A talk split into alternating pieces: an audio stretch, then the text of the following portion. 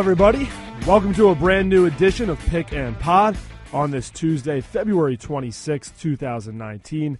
I'm Dominic Capone. Glad to be joined by Jackson Heil and Joey Dayon. Guys, the Lakers are struggling right now. Before LeBron's injury on Christmas, they were the fifth seed. They were the sixth seed. It looked like this was going to be be a year that they made the playoffs. But now, 29 and 31, three games back of the San Antonio Spurs for the eighth seed.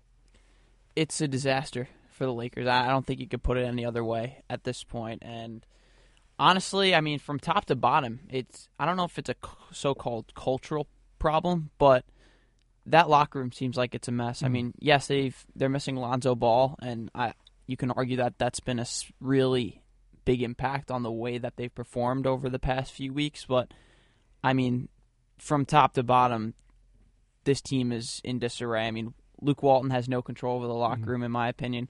LeBron is going out and making comment after comment about how this team is disengaged. Just shut up and play. And I, I'm usually not one to criticize LeBron because he's arguably the best ever.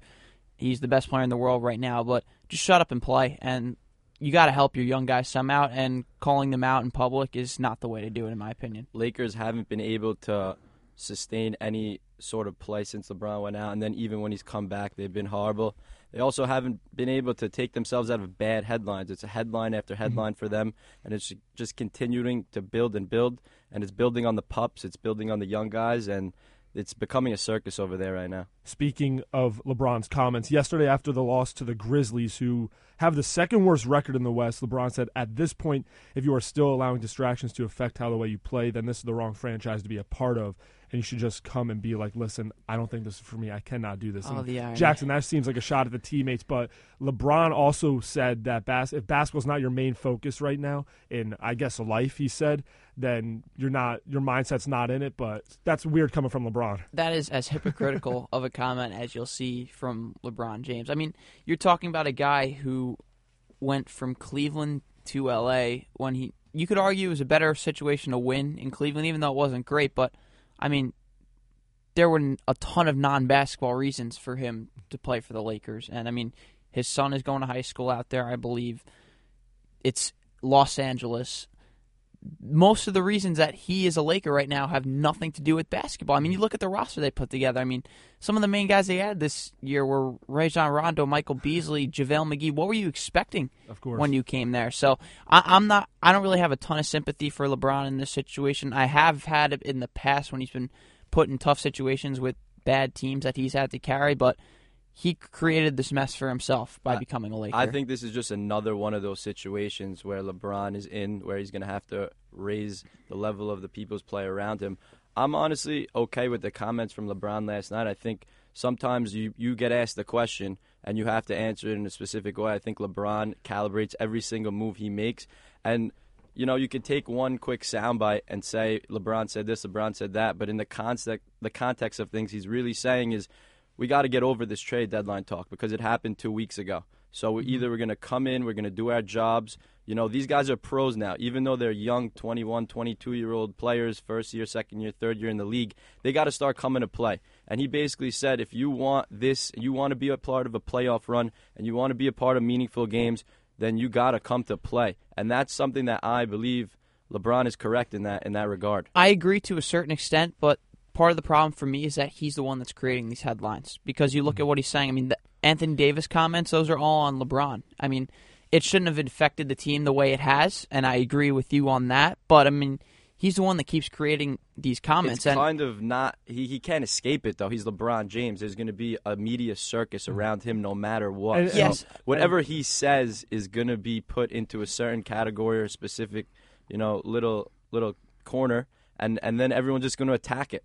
But if he wants these guys to really change, I don't think doing it through the media is the right way. Okay. Is my main point. To deal with young players, they're all all their heads are on social media and in what LeBron's comments are to the media. This is something that has to be dealt with privately, and I think part of this is also on Luke Walton for doing a poor job of not having any control of what these guys are saying to the media. I mean, yes, he's a young guy, and I'm sure he has some decent relationships with, with decent decent relationships with players, But at the same time, you got to control what's being said outside the locker room, and it doesn't seem like he has any sort of control And- of what's going on there. So for you, Dama, I have a mm-hmm. question: Is when does it become, uh, you know, not just now they're young players, but when does it become that they're pros now and they have to start doing their job? I understand the media mm-hmm. isn't the right way to do it sometimes, but who's to say that in that locker room? LeBron isn't, you know, in Bi's ear all the time saying, "Bi, that was a great, great mm-hmm. night you had last night. You come out with 32 in a losing effort." You know, I'm sure LeBron's saying it behind closed doors. LeBron's smart enough to not pour everything out into the media and then to go directly to the team. But I'm looking on the court as well. LeBron keeps saying that his playoff mode is activated. He's going to make the playoffs. Everyone else should too. And there was a play in yesterday's game where Bruno Caboclo literally was wide open for three. LeBron could have contested the shot and just watched it. Yeah. And it went in, and then LeBron, LeBron kind of looked at his teammates like, "Where's that? What's going on now?" You could have made a stop too, Right. but he didn't. And to me, that's LeBron James either he's injured or he he's I, I don't know he's just not playing the way he says he wants to play right now. the whole team just looks disengaged. And I mean, you can argue that starts with LeBron because he's supposed to be that leader. But I think Joey, you made a great point of saying, at what point does it come that these guys are not young players but are professionals and they have to step up too at the same time? And clearly they haven't. I mean, there has also been reports that LeBron is playing this year at like 280 pounds mm-hmm. overweight, which listen, I'm not sure how true that is or how much that would even affect him, but it's got to be a group effort. It, it can't be all LeBron, and it can't be all LeBron also talking to the media. It's got to be come from the young guys, and it's got to come from the coaching staff And- as well to get these guys engaged. And it's not like the offense is uh, played poorly. I mean, Brandon Ingram's having this twenty five this three game streak of twenty five points or more. Kyle Kuzma's kind of, kind of fell off. Lance Stephenson his minutes have went down. He's only he only played three minutes yesterday against the Grizzlies. Good. And you know why you don't like Lance Stephenson? I don't think he's a good player anymore. I love Lance he Stephenson. I played love well his earlier in the year. He's not a great player anymore. But I, I, you brought it up earlier. I do think the effect and the loss of Lonzo Ball is pretty big. Since his departure, the Lakers are four and nine. They're giving up 17 points per game. His defensive prowess on the perimeter, especially, is what they're missing. And because losing by 17 points per game with a LeBron James team uh, that's really not known for their defense right now, and LeBron's not playing defense, it's you need a, someone like Alonzo Ball as an X factor on defense. Yeah, and the roster just continues to look thinner and thinner as the, you know the games get worse and worse for them. So it's really tough right now to listen. We're gonna get we're getting 34 year old LeBron James. Let's be real with ourselves. He still is the best player in the world, but he's not going to be doing some of the things that he could be doing night in and night out on those Cleveland teams back in the day, those Miami teams back in the day. So, like you said, Dom, where he didn't go out and contest that three, that's a LeBron James we're going to live with at the end of the day now because he cannot play 48 minutes uh, or whatever whatever they're throwing him out there of great defense all the time. He's going to pick his spots in big moments, and he wants the young guys to rise up to the occasion on some of those plays. And to add on top of that, we probably should have saw this coming, honestly, from the beginning of the year because you look at the way this roster was constructed by Magic Johnson. It's a bunch of old scrubs. Let's They're be not in their let's, prime let's be completely honest here. I mean, like I said before, their main ads were Lance Stephenson, JaVale McGee, Rajon Rondo. As you say that, though, it's just such an interesting story because this team was rolling before It- LeBron it's got true. hurt. It- Rolling. It, it is But true. that's I mean, also when LeBron you go to and on Oracle, the you go to Oracle, and you blow them out. Mm-hmm. It, it's it's fair to say. I mean, it's definitely fair to question where things exactly went wrong. I mean, obviously we know where they went wrong because when LeBron went out, kind of things completely changed for the Lakers. But when he's come back, I mean, they've been even worse. I think you can argue Yeah. since he came back as And- opposed to when he was out. just looking at some of those games since LeBron's been back, he's averaging a triple double, but they have a loss to the Pacers, 136-94. That's obviously without Victor Oladipo, who's out for the season. They lost 117-113 to Atlanta, who is currently the 12th seed in the East. They lost to the Pelicans without Anthony Davis. These losses you can't be having. These are the games you have to pick up in order to win uh, and get into the playoffs in the West. Because I'm looking at their last five games of the season, and if say it comes down to those five games and they're in the eighth seed, or around that, they have to go to OKC, who's obviously right now playing for the second or third seed, Golden State, uh, the, against the Clippers, Utah, and Portland. All these teams are in the thick of the playoff chase, and it's not going to be an easy task for the Lakers going uh, ahead and trying to get into the playoffs that last stretch of games. Yeah, they have the 26th, I mean, the fifth hardest record in the NBA moving forward. So, and then the teams ahead of them have much easier paths. A, a one team that I really want to talk about that's right ahead of the Lakers that I think is legit and has been legit all season long is the Sacramento I was Kings. just going to bring them up. Those guys are De'Aaron Fox, on Buddy Hield, fire. those guys. I just love the way these guys play. Free flowing basketball, pass the ball ahead, make open shots, play with confidence, play together, and then they got four or five really young studs. It's just very mm. fun to watch. You got Fox. Bagley's been a beast this season. He, he's been in and out with injury, but lately he's been on fire. And then a guy who doesn't really get talked about much on that team, we talk about Buddy Hield a lot, Bogdan Bogdanovic. He's great. Um, the guy, he every single time he takes the floor, I mean, he looks like he's in command of what he's doing. He's in control, especially at the offensive end. And these guys play together as a nice, cohesive unit. You gotta love the job Joerger's doing over there. And how can you say the Lakers are gonna pass that team right now with the way the Kings are playing? Yeah, and the only team really that's kind of remotely in front of them is that looks catchable are the Spurs because the Spurs have been a disaster mm. lately. I mean, but the T-Wolves have a ton of talent and they're playing relatively inspired of late. You mentioned the Kings have been great. I, I like the Clippers like the even Clippers. without trading Tobias Harris, even without Tobias Harris, I should say. Which So is it- surprising. If they traded Tobias Harris, you think like the Clippers okay, they're just gonna packing in, fall and off, now they're playing pretty well. Six of the last four in the last ten. Doc Rivers is one of the best in the game, and I mean, you you know what he can do. I mean, they put him in a tough situation where he had to be in control of player personnel situations. Yeah, I was going to say a lot of people don't like Doc Rivers in the sense that they gave him all this power. Obviously, coming from Boston, he had Chris Paul, Blake Griffin, DeAndre Jordan, and couldn't win anything. But yeah, now, and now they bring Jerry Weston, who's done a Mhm. much better job. Just having an isolated guy in charge of that, I think, was just so important because it just puts so much on Doc Rivers' plate. And even though I'm sure he wanted that type of control, he clearly wasn't great at it. First of all, and it, it just allows him to focus more on the coaching side of instincts instead of trying to bring his son in to play as a six man for him. So. I, I- I like what, what the situation the Clippers are in. I mean, the Jazz are right in front, so it, it's definitely going to be a tough road for the Lakers. And to think of the playoffs without LeBron is kind of weird, but I could very well see the Lakers in a situation where they're sitting home in April. It's I- one of the most bizarre things Mhm. I've ever seen. Yeah, because we always said, like, even with the Cavaliers, if you take LeBron off the Cavaliers, they're one of the worst teams in the East, which they are. I mean, right now they they're right in front of the Knicks, about a game and a half. But Speaks to how bad the Lakers are as, as a course, roster. because LeBron, you put him on any team, everyone says they're going to make the playoffs, and it is surprising that the Lakers right now is presently constituted. I, I said when LeBron got back, oh, there's no doubt that they're going to make the playoffs, just because it's LeBron James leading that team, and when before he got injured, like I said, he was the, they were the fifth, sixth seed in the West. But right now, it's not looking good, and there is no timetable right now on Lonzo Ball. Because They said four to six weeks. He got injured, I believe, in mid-January, so uh, you don't know when he's coming back. Yeah, and he And- re-aggravated that injury. Mhm. So Of course, and, and with players not stepping up, Lance Stephenson not getting the minutes, Mike Muscala, who just got on the team, he's only played in two games for the Lakers. So it, it's going to be interesting to see. I also want to touch on another thing in the West. James Harden, his streak came to an end at 32 of 30 uh, point games. He scored 28. The Hawks at the last second were trying to lock him down in the far corner, uh, on the far side of the court. And uh, James Harden said, "It's cool. I wasn't going to get past Wilt Chamberlain, who was at 62 games in 61, 62." Yeah, my boy Kevin Huerter locked them up.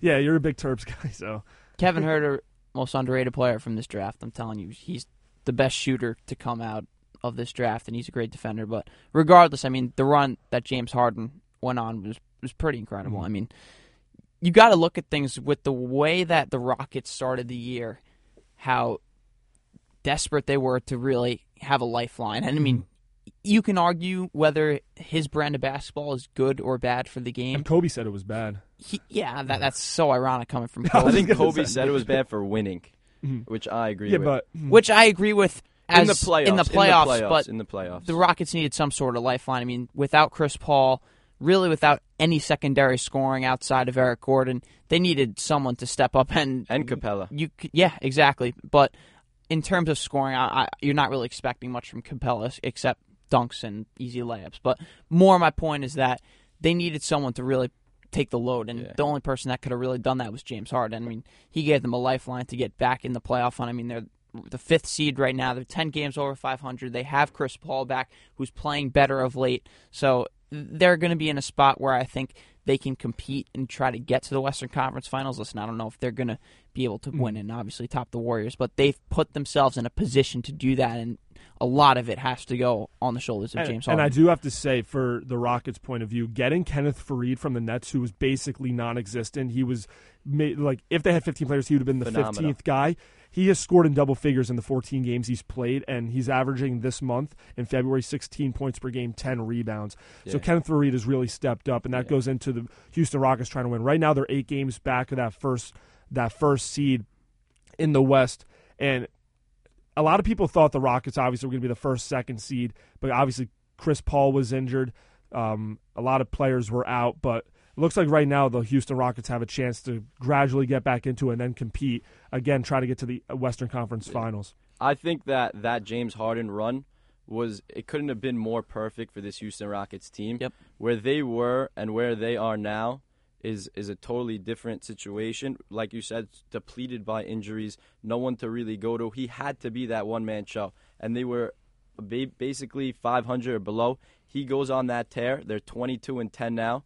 Everyone's back. They're all healthy. The run ends at a perfect time. You got 22 games left in the season for everybody to get on the same page and play that type of winning basketball with Harden in the lineup, Paul, Gordon. Now they got Shumpert. They're mm-hmm. adding all these pieces. Capela back, the big man in the middle.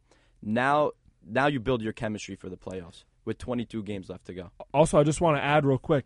A lot of people say, like, look, 30 points is a lot, but it's not as much as he was when James Harden was scoring 50, 60 a game. And that's when Yeah. everyone was like, why is he taking all these shots to get into the free throw line? But with this team surrounding him and he's scoring 30, I think that's, you yeah, can he win like that. 30 Mhm. regardless. Yes, he's not go. He's not going out trying to score 50, 60 to just to keep them afloat. Right. He's actually scoring the ball Joe, I, th- I think you made a great point there in terms of it was the perfect time for him to kind of take the foot off the gas a little Right. bit in terms of his shot volume and the way the Rockets are playing. Because obviously, like you said, they get Chris Paul back, they get Clint Capela back. Eric Gordon can kind of go back to his normal role that he's in. This is the time, like you said, to really build up and really find an identity for the playoffs. Because I, I think you could still argue that the Rockets don't necessarily have an identity Right. because what they were able to do and get back into the playoff race is not how they're going to be successful in the playoffs. Let's be completely honest there, because James Harden shooting 40 times a night, they're not going to win many games like that when you have guys like Chris Paul and Eric Gordon on the floor. Now they have a chance down the stretch to really find that sort of identity that will give them a chance to compete with the Warriors and the Nuggets and the Thunders of the world. And to add to that, they have the pieces in place from last year. Like they have the Mhm. main guys back, so that chemistry can be built up quickly. I- I'm a big Rockets believer, even though you know whatever we've seen this year hasn't been as good as last year, not even close. But when you have four key guys back and ready to contribute at a high level, and also that win on Saturday night was huge for the Rockets. They may not tell you that, and they and you know Chris Paul was downplaying it after the game in his post game press conference, just another win, whatever, blah blah blah. He had a huge night, 23.17 assists. Without Harden to go into Oracle for that team to win that game the way they did after blowing a huge lead, coming back and finishing it off the right way, that's huge for the confidence of mm-hmm. every single player on the Houston Rockets because you know you have to go through Oracle, and they almost did it last year. So the Rockets are in a better place than people may think. And not only that, to do what they've done now twice at Oracle this year. I mean, Yeah. the first game was the James Harden Yeah, show when about that, it. that one of the best performances all year down the stretch, and he was just hitting three after three, and then the game winner was just tremendous. But to have that confidence that you've gone into Oracle twice, one in two different types of fashions in terms of James Harden being able to dominate down the stretch, what they're going to need, and then also to come back after blowing a lead like they did at Oracle is very impressive and should give them confidence going in there in the future. About 20 games left of the regular season. The Western Conference shaping up right now. The biggest story is uh, are the Lakers going to make the playoffs? Shifting over to the East now, the Brooklyn Nets have surprised everyone this year. They're the sixth seed. They started off. They were eight and eighteen on December fifth, then decided to go on an eight-game winning streak, and really haven't looked back. They're two games over five hundred. They now have a three and a half game lead over the Orlando Magic, who currently control the ninth seed. And D'Angelo Russell has been playing lights out basketball of late, and he continued it yesterday against the Spurs. Five of eleven from three, 23 points in the win. He's unbelievable. I mean, he really has. And we have to give a lot of credit, by the way, to Billy Reinhardt said the Nets were going to make the playoffs. Yeah, g- g- do give him some credit, even though he was fully on board with the tank after Caris Yes, LeVert that's went right, yeah. So uh, l- let's not give him too much credit there. But regardless, I mean, yeah, Ru- Russell's been incredible too. I mean, what he was able to do after Caris LeVert went down, because I mean that injury could have really derailed their Mm-hmm. season because they were already losing a ton of games going into that stretch. Then he gets hurt, and then really when he went out, it became deloading mode is, is what I'll call Mm-hmm. He it because up. he, he was tremendous. I mean, and they're getting balanced scoring from other pieces as well, which is huge. I mean, Levert had 15 last night against the Spurs. Joe Harris is shooting like 70 he's something been percent from three since the All Star break, which is unbelievable. I mean, they have the help down low and. One of the most important things for me regarding the Nets is can they defend well enough because Mm-hmm. that's all that Kenny Atkinson preaches is what they do on the defensive end, and I- think they're definitely capable of doing. it. I mean, you look at what they did last night to the Spurs, holding them to 85 points. Yes, they're struggling, and I know they just lost back-to-back games to the Net- Knicks at home, which hadn't Mm-hmm. Yeah. been done since December, and then the Nets. So the Nets are in a good spot right now. They are right on track, pros- probably ahead in terms of what they're doing in this sort of rebuild. then they're building a culture there, and they have found their star. More importantly, in D'Angelo Russell. Kenny Atkinson has done a phenomenal job with this team and continuing to build and build and build with the young talent. You talk about how he just basically gets D'Angelo Russell for nothing. Mm-hmm. And now from the Lakers for Mozgov and basically Brooke the pick ends up being yeah and and pick, pick ends up being Kuzma, mm-hmm. but Yeah, but you didn't know that at the time right, that Kyle right, Kuzma right, was gonna be the right. player. That's just a mm-hmm. diamond in the rough type of situation. But Kenny Atkinson, the way he teaches these guys, the way he coaches them up to be one cohesive unit, has been really fun to watch. I think watching them play for me as a Knicks fan, even has been. I mean, I never like watching the Nets, and now watching this team play, they're just fun to watch. They play with a certain type of energy. They play up and down basketball. They may be a type of Sacramento Kings of the East for me. But going back to D'Angelo Russell. The one thing that sticks out to me is the clutch performances that this guy's been mm-hmm. having. Shot after shot, ga- night after night, big shot, game after game. It's unbelievable. The guy comes out in Cleveland. He goes, I think, seven for seven or six for six with In those- 14 in those points in, in the third in the mm-hmm. triple overtime after having an awful game before that. Then he goes out in Charlotte recently, has 40 plus on his birthday, and mm-hmm. all with big time shots. He's doing it in big moments, and I think that's a key factor when a star is gonna he's on the rise is when he could do it when the game's on the line, and he's been showing that ice in his veins. He's been he's been phenomenal. And a lot of people said when Caris Levert went out, like you mentioned, that this was over. They were eight and eighteen, went on that eight game winning streak, and the one big uh, player that really stepped up, second round pick Rodions Kurucs. He he started twenty nine out of the forty three games. He's played this season. He's not really playing anymore right now because Caris Levert's back, but he even scored 24 points against Boston. He seemed like every single game he's putting up in double digits, getting rebounds, getting assists, playing well. Uh, Jarrett Allen, double double machine. Ed Davis even said when he signed with the Nets that he didn't think this was going to be a team that was going to go to the playoffs. But once he started seeing the young players and their work ethic and how they play the game, then it, the, he said his mind was changed. But uh, Caris LeVert back now, just getting in the groove. And a lot of people said, a lot of people said because Caris LeVert, they didn't know he was coming back, that because Allen Crabbe was out, Caris LeVert was out, and the team was winning a lot of games. Were when they came back, was this going to disrupt the flow of the unit and the team? But so far, which it has, because they lost before this two-game uh, winning streak, they lost like three of their last ten, but or rather seven of their last ten. But uh, it, it's working out right now for the Nets. I- don't think.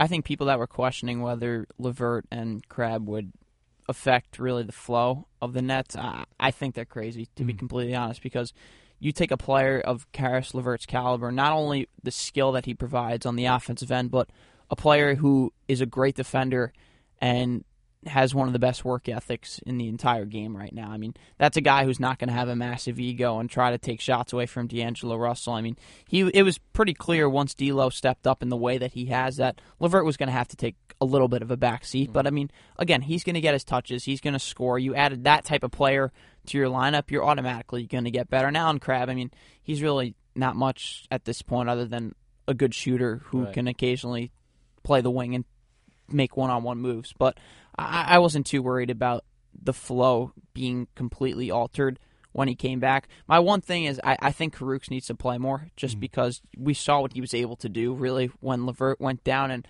Treveon Graham is playing a lot of minutes for the Nets. He's- when he's I, I, starting, don't- I don't yeah. really think that he should be playing Kenny those type of Atkinson has so much faith in this guy. Even though he hasn't put up the numbers, he, he believes he can hit a turnaround and just play well. yeah, I mean, I, I understand where you're coming from, though. It's Treveon Graham, but it, Kenny Atkinson has a lot of faith in him, and I, I'm going He's to a take good Kenny. defensive option, also. He is true, but I mean, I, I think if you, again, you got to remember that this is also the time where the Nets really want to find out who they have in some of their picks. I mean, Yeah. Especially because he's a guy who could be an impact player going forward. I'm not sure Treveon Graham is a guy that can kind of fit that mold. He's more of a role player off the bench in my eyes. But listen, I mean, y- it's hard to blame Kenny Atkinson for really doing anything because everything's coming up gold for him and Sean Marks.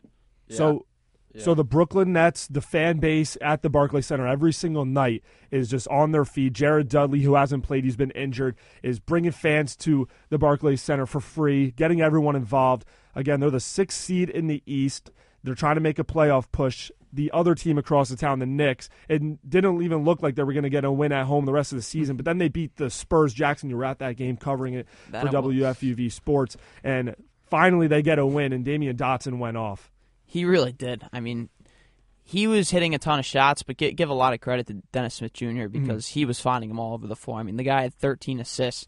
His defense is great. I mean, the biggest thing for me for the Knicks is can Dennis Smith Jr. develop the jump shot from outside? Because if he's going to be able to do that, he's an all star point guard in this mm-hmm. league, no doubt. I mean, he has the athleticism, he has the defensive ability when he wants to defend. Whether that comes is another question, but this is a dude who can defend with the best of the guards in the league on a nightly basis if he's got the work to do it. So nights like the game against San Antonio are nights why you get excited about the mm-hmm. Knicks going forward. I mean, Dennis Smith Jr. with a double double. Mitchell Robinson had 14 and 15 to go with it as well. Damyean Dotson, like you said, with 27 And points. Robson Kev- even added five blocks yeah, as well. and Kevin Knox with with another double double. Emmanuel Mudiay had 17 points in like 10 minutes in the first half. So i there was a lot to be excited about. Obviously, listen, they- they've they've won 12 games for a reason. They're not very good, Yeah. but there are some glimmering hopes for the Knicks, and the Sunday night win against San Antonio is certainly mm-hmm. one of them. if you're a Knicks fan, you cannot be more happy with the way this season has gone. 12 and 48, you're losing at a perfect pace, and then at the same time, you make a, a nice trade for Dennis Smith, who people think maybe they should have t- taken over Frank. All right, you get rid of Porzingis, but you're losing at a perfect pace right now, and then you get that one night of just beautiful basketball from a lot of young kids who Mhm. want to play. They're hungry. They're fun to watch. They're all athletic freaks. Robinson and Smith in particular, that lob off the backboard That was awesome. at the end of the night, that was just fantastic. That was beautiful to watch. So I think for the Knicks, obviously moving forward, maybe one or two of these guys, three or pieces, Mitchell Robinson, Smith, and Knox. After that, I think you're not really playing with much in Yeah. this in this field. Hopefully, I think Dotson could be at peace with the way he shoots the ball and Yeah. can defend. Listen, I, I don't think he's a starter on a playoff caliber team, but he can give you a big time scoring lift off the bench with his three and D abilities. But Yeah. I agree. Th- this year and depending on what they do in the offseason could end up being next year, unfortunately, too. But you got to find some sort of pieces for the next team that's going to make the playoffs and contend for a championship for the Knicks. And I think they have a few pieces in place that could Right. possibly be that. But I think Smith, like you said, is one of them. Kevin Knox is one of them for sure. Mitchell Robinson hopefully can be one, although I don't really necessarily agree how his style affects today's NBA game, but he does have the athleticism for sure. So Knicks are moving in the right direction. Obviously, this year's all about the draft pick and the free agents in the offseason, but should be interesting to see how it I plays was, out. I was going to say this offseason could go one of two ways. They could get Kyrie, KD, get the number one pick, try to get Zion, or they might not get any of those guys because the number one pick is not definite, and you never know. People haven't uh, want to come and play in New York uh, in the most recent years, so it's going to be interesting to see. So I have a question for you guys now. K- Kyrie bugs out uh, on the media about speculating about him and KD talking, having Mhm. basically a love affair all All Star weekend. I read into that, and I think that means something. I think Kyrie and KD are very good friends. You're hanging out a lot. This is the only time you get to talk one on one without any without anyone else you know, in this in the conversation. That's got to be something speculative. The, the only thing I, I'll say is everyone in the NBA in today's game are friends. Uh, and I understand they want to team up and stuff that some of them do, but it doesn't always come to fruition. So I wouldn't put too much on that. Right. I kind of put a little bit into it just because the All Star Weekend is a great time for recruiting, Mm-hmm. as we saw with LeBron's picks for his All Star team. I mean, Every single it was free it agent. was it was team single tam- it was team tampering for LeBron Yeah. James, but And Giannis even said that when he got Anthony Davis. yeah, to the point. I, I do think there is something there. Whether the Knicks are the team they end up choosing, or whether they go back to their respective places in Boston and Golden State, I'm not sure. I mean, I, I'm honestly re- really clueless because there's been so many conflicting reports out there whether the Knicks actually know something, some insider information as to why they made the moves they did at the trade deadline with trading Porzingis and opening up that second max slot. But listen, it- it'll all come down to me. I think whether they get that number one pick or not, which is a dangerous game. before we wrap up in today's show, during the fourth quarter of yesterday's game and the win against the Clippers win over the Dallas Mavericks, head coach of the Clippers, Doc Rivers, he, he had a pretty cool moment. He went over to the PA mic and basically just called Dirk the GOAT and had the whole crowd cheer for him, which was a really cool I've never seen a coach do that. It was awesome. Mm-hmm. I mean, that, that that's a goose type, goosebump type of stuff right there from Doc Rivers. I mean, he said it was all in the moment too. It wasn't planned, which is even cooler. I mean, he just he called timeout, picked up the mic, and just said Dirk Nowitzki, and the entire Go. crowd got on got on its feet. I mean, you could tell Dirk was emotional in the moment about it too, and to honor one of the best to ever do it, it's it's just awesome. It's what it's all about. Yeah, it's very cool to see this whole thing for Dirk. Do you think that means it's it's over? You think we're seeing the last Dirk this Yeah. season? That's it. Yeah, I, I do think so. Dirk hasn't even hasn't Yeah. put it, you know, into fine print that he's retiring, and he's kind of hinted that he kind of wants to come back. But it, Dirk hasn't really done anything. Yeah, it's a fun year. little two-way thing. You got Dirk He on was the an West all-star, Coast doing yeah. his thing, very low key, not telling anybody about. it. Then you got D Wade on the Eastern Conference side. Yeah, I'm leaving, swapping jerseys every night, doing a lot of high key stuff. But yeah, they're they're doing it in their own ways, and you gotta love it. And yeah, commend Doc on Mm-hmm. what he did last night for Dirk. It's really cool. Another great episode of Pick and Pod. The Lakers are they going to make the playoffs? The Nets are they going to make the playoffs? Uh, but once again, this was Pick and Pod for Jackson Heil and Joey Dayon. I'm Dominic Capone. We'll see you next time.